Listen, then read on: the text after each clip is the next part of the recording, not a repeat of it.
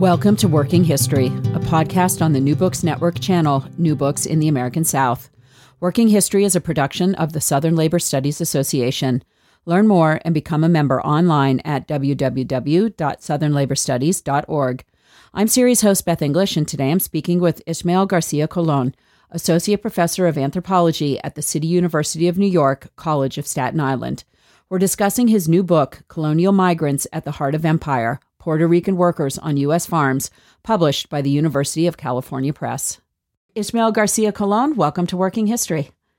Thank you for the invitation. Of course, my pleasure. One of the main themes that your book engages with is the multiple challenges faced by Puerto Rican farm workers in the United States because of their status as both U.S. citizens and, as you discuss, perceived quote unquote others. To start us off, could you give our listeners a very quick primer, if you will, on how Puerto Rico came to be a U.S. colonial territory and how its residents then were ultimately granted U.S. citizenship? Yes, uh, Puerto Rico became part of the United States uh, in 1898 as a result of the Spanish American War. Some people call it the Spanish Cuban American War. Mm-hmm so the United States invaded uh, Puerto Rico, and as a result of this war, the United States became an empire. Puerto Ricans initially were not granted uh, U.S. citizenship. Mm-hmm. Uh, there was this fear that people of African heritage will be part of, uh, will become part of the United States nation. So the Congress and the president, they, they, they didn't want to grant uh, citizenship. In uh, 1984, the U.S. Supreme Court declared Puerto Ricans national. Mm-hmm. Uh, that what that meant was that they were subjects of the United States, but not citizens, part of the United States for basically domestic purposes. Mm-hmm. And this happened when Puerto Ricans began to migrate to continental United States, right? That there was this question of what are we going to do with these new colonial subjects that we just acquire? And what is going to be the status of them? So initially, they were granted this national uh, status. And in 1917, uh, some people argued that uh, the United States fear a German invasion of the island.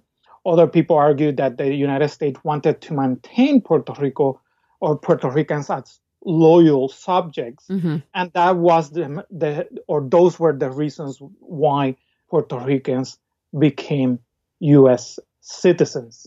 But in 1917, Puerto Ricans became naturalized uh-huh. citizens.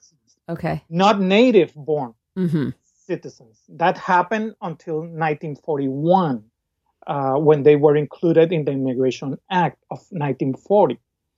And it wasn't until 1948 that Congress really clarified this status because some people that uh, were living out of the United States and out of Puerto Rico, they were basically stateless. Mm-hmm. And in 1948, Congress then clarifies that Puerto Ricans are native born. Okay. Okay. So, it, with that 1940, 1941 shift um, from naturalized to native born, was that also a product of the wartime crisis that was starting in that moment? Yes. Okay. I mean, the, the fear, again, that you needed to maintain uh, these colonial subjects loyal mm-hmm, to mm-hmm. to the nation mm-hmm. was one of the, the, the reasons why they granted or uh, extended right mm-hmm, the, the mm-hmm. citizenship of Puerto Ricans.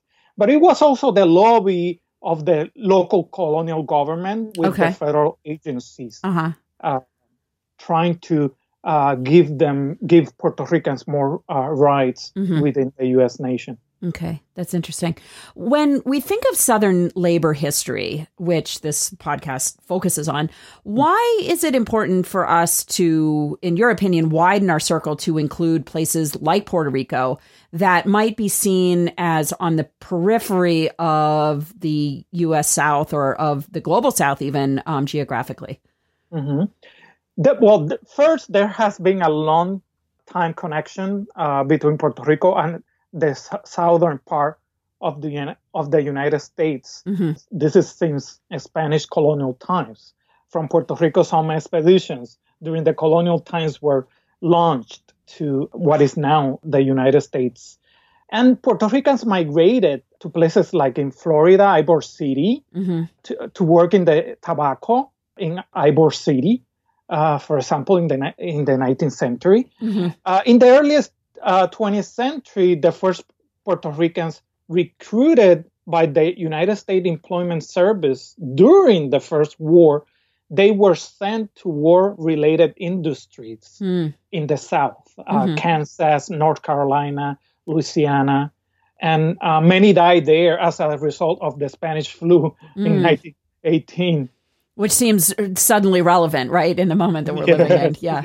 yes. And after the mid 20th century, farm workers that migrated without contracts, without any kind of contract between the government of Puerto Rico and farmers, they will first travel to Florida. Mm-hmm. And from Florida, trek all the, they will trek north uh, all the eastern seaboard, uh, working in the harvests. Mm-hmm. Mm-hmm. So, so basically, what what you're saying is that Puerto Rico and Puerto Rican workers have really been an integral part of Southern labor history right from the very beginning. So it makes yeah. sense to include the include them sort of in our in our in our scope of of consideration.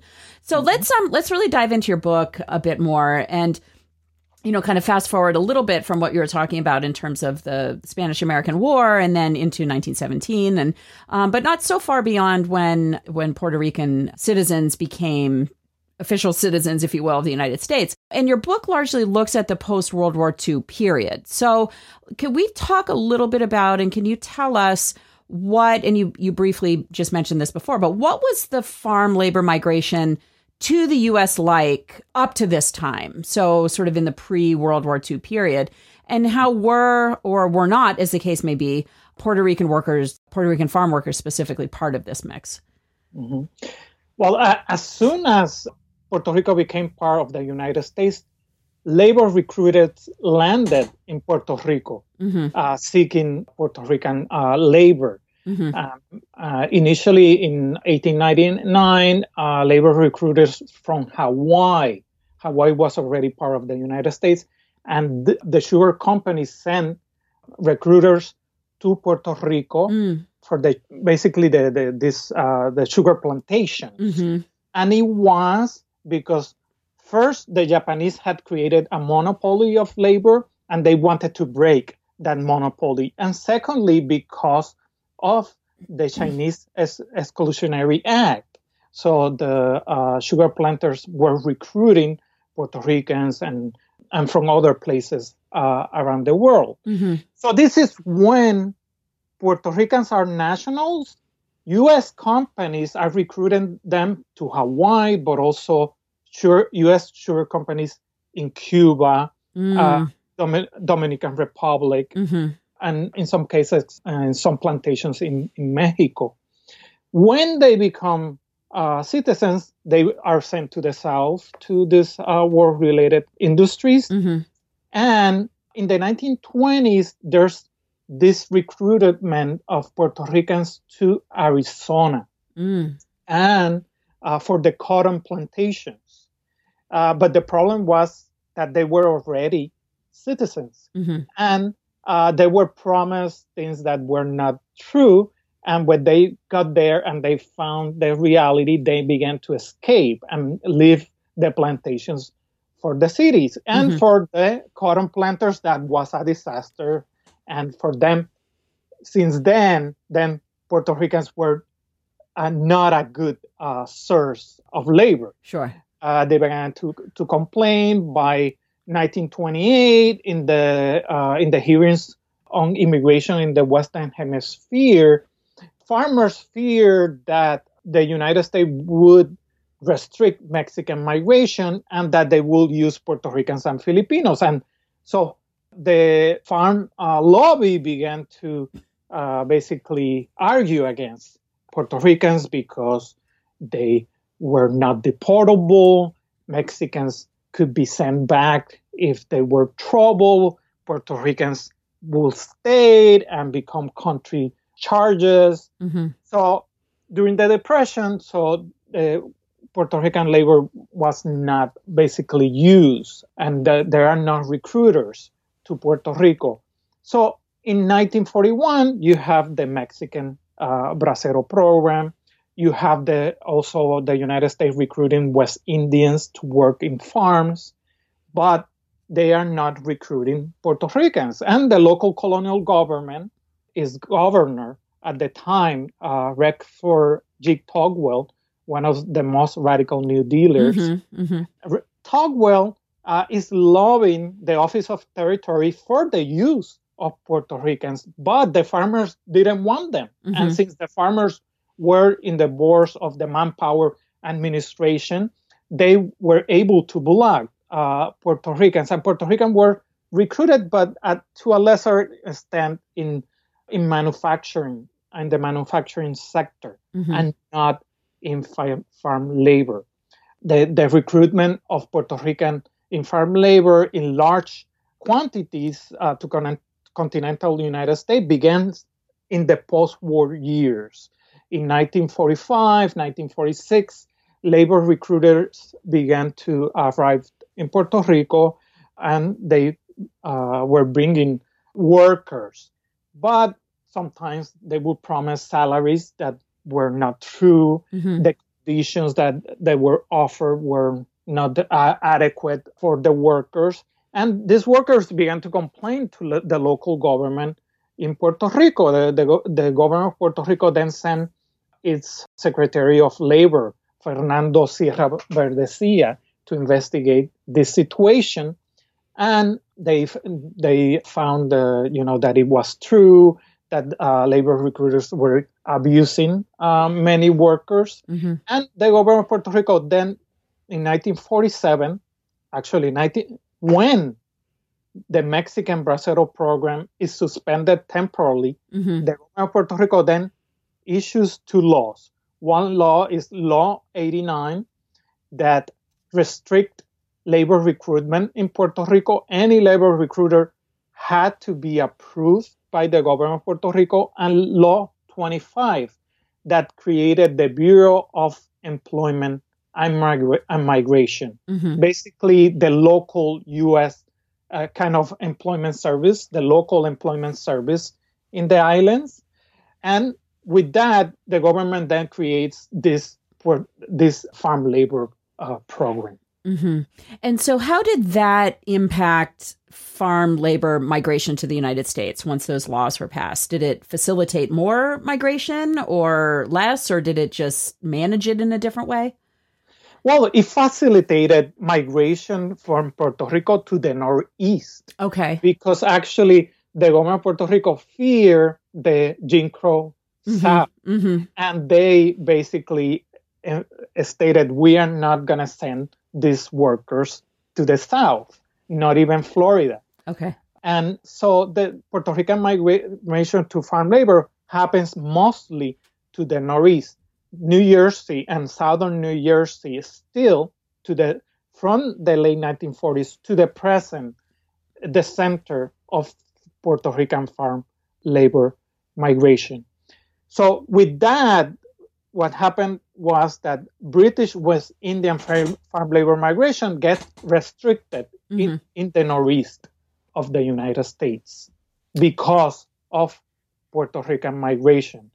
In 1949, uh, the Secretary of Labor, uh, Fernando Sierra Berdecía, reached an agreement with Robert Goodwin, the director of the U.S. Employment Service, to consider Puerto Rican domestic workers uh-huh. and grant Puerto Rican preference over what they call guest workers. Okay. The farm workers themselves and their experiences are really central to the story that you tell in the book. And so, could you, now that we have this framework of understanding the structure around, you know, how these how these workers are coming to the United States, could you walk us through what life was like for Puerto Rican farm workers in in the US? What sorts of work were they doing? You said they were coming to the Northeast largely. So, what kinds of work were they doing? What were the conditions in which they labored? and you know anything else that you could tell us about their day-to-day lives as you said domestic workers from what was still in many ways considered a colonial outpost if you will mm-hmm, mm-hmm. so uh, puerto ricans because they were migrant uh, laborers they wanted to work as many hours as they could to, so they could send money to their families mm-hmm. so most of them to the present time they work seven days a week mm-hmm. still uh, puerto rican uh, farm workers they work uh, in a day from say 6 a.m to 6 p.m 12 hours a day especially when there's the harvest is in, is very intense mm-hmm. and they will work until sunday maybe sunday until 1 p.m mm-hmm. and they uh, usually work in uh, fruits and vegetables, mm-hmm. but also in tobacco.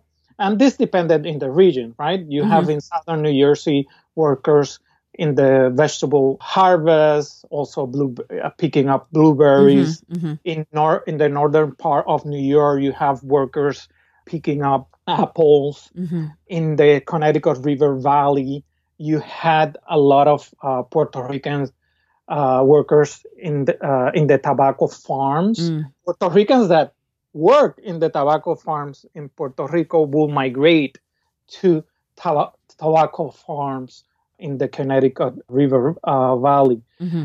It, it really depended on the region. Like mm-hmm. in, in Long Island, in Eastern Long Island, you have them harvesting potatoes, and you know they this this is a really intensive work. Sometimes bending their backs mm-hmm. of most of the time, most of the day carrying uh, heavy loads of produce. But most of them did this because they wanted to improve their lives. Mm-hmm. Uh, they tell me that they wanted, to, they were looking for uh, buen ambiente, meaning a good environment, a, a good life, mm-hmm. right? Mm-hmm. Uh, so what I cover in my book is is these feelings of hope that they had, mm-hmm. um, uh, and this hope of improving their life was what was driving them to migrate seasonally. Many of them had this idea that they will migrate, that is, they will get money, uh, save money, and will be able to bring their, their families. And many did that. Uh, mm-hmm. Uh, many moved from the farms to the cities. Many kept moving back and forth and building uh, their houses, buying land in Puerto Rico, mm-hmm. opening mm-hmm. small stores. But at the same time, they, you know, that they were working in this all the time. They they felt like many of them felt felt like living in a prison. Mm. And this is uh, this is a topic that is recurrent in the interviews that I did, mm-hmm. and actually in the documents and newspapers of uh, since the 1940s to through the 1980s that the labor camps were like a prison for farm workers and that they felt estranged from you know from Puerto Rico right mm-hmm. They, mm-hmm. they, speak the language some of them were without any families or friends so this this dialectic be- between the hope and the estrangement what shaped their experience in uh, U.S. farm uh, labor. Right. Looking at their experiences from a worker management perspective, what were relations like between the farm workers and the farm owners and operators? Is it sort of a classic, you know, labor management struggle, or was it different? You know, it, there, there's there's positive and negative uh, sure. sides of uh-huh. the story. Yeah. Uh, in the case of farmers, it was sometimes a headache to deal with Puerto Ricans because they they will leave their job without finishing the contract, mm-hmm. uh, breaking their their contracts. But at the same time, in the documentation that I have found, there are many many incidents of wage wage theft and complaints mm-hmm. by you know by workers. So the the workers in there is it was common for workers to complain about abusive relations with the farmers, uh, the, the, the farmers abusing them, not providing them adequate living places or uh, worker conditions that were acceptable. Mm-hmm. But in the other side, you know, I, I was able to interview workers in southern New Jersey that were migrating to the same farm that they their parents or grandparents migrated in the 1950s. That's interesting. Wow. Uh, so, and I asked uh, other farmers, and I said, "How do you get your workers?" Well, because my my father used to bring them from this area in Puerto Rico. Mm-hmm. So that you know there there are these long lasting relationships, mm-hmm. and some and some uh, wor- workers will, will say, "Oh, because my boss he has sent their their children to Puerto Rico to spend the summer with my children," hmm. or the farmer uh, speaks Spanish, mm-hmm. uh, and so the, you know they have this bonds has been been created between uh, farmers and, and, farm workers that mm-hmm. in a way are paternalistic, right? Because sure. the farmers make sure to man- maintain these uh, sources of labor. So, and and this seems very different, very different in a lot of ways from other groups of farm laborers that come to the United States, um, particularly guest workers who don't have, it seems, a, the, a similar degree of agency that Puerto Rican workers do by virtue of the fact that they are deportable. Is that right? Uh, yes. Yeah. definitely. Uh, what scholars Nicholas De Genova uh, and Natalie uh, Peutz uh, argue is that in, in, in, the United States, there's this deportation regime. Mm-hmm. And th- this deportation regime also shapes the lives of U.S. citizens. So in the case of Puerto Ricans, this deportation regime shaped uh, the relationship to farm labor. Sometimes I found this letter from uh, the Attorney General uh, of Pennsylvania in the 1950s complaining about the fact that Puerto Ricans would stay after the harvest. Mm-hmm. Other in other instances, farmers or the directors of uh, labor camps will complain that Puerto Ricans could not be deported when they misbehave, mm-hmm. when they complain about the labor conditions. And they will say it clearly, you know, that they would prefer, for example, the British West, West Indians because they could be uh, deported and they didn't want Puerto Rican farm workers. So Puerto Ricans were desirable when immigration restrictions were and still are imposed mm-hmm. on guest workers, and they were undesirable when the country opened uh, the doors to guest workers. so it's, it's sort of a double edged sword, right? That, you yes. know, on one hand they're desired and the other hand they're not. okay. Yes. So that's, that's all very, very interesting. Before we wrap up for today, given the particular moment that we're in and the conversations around immigration policies that we're currently having, what do you see as the, uh, as an important takeaway or takeaways from the story that you tell in your book?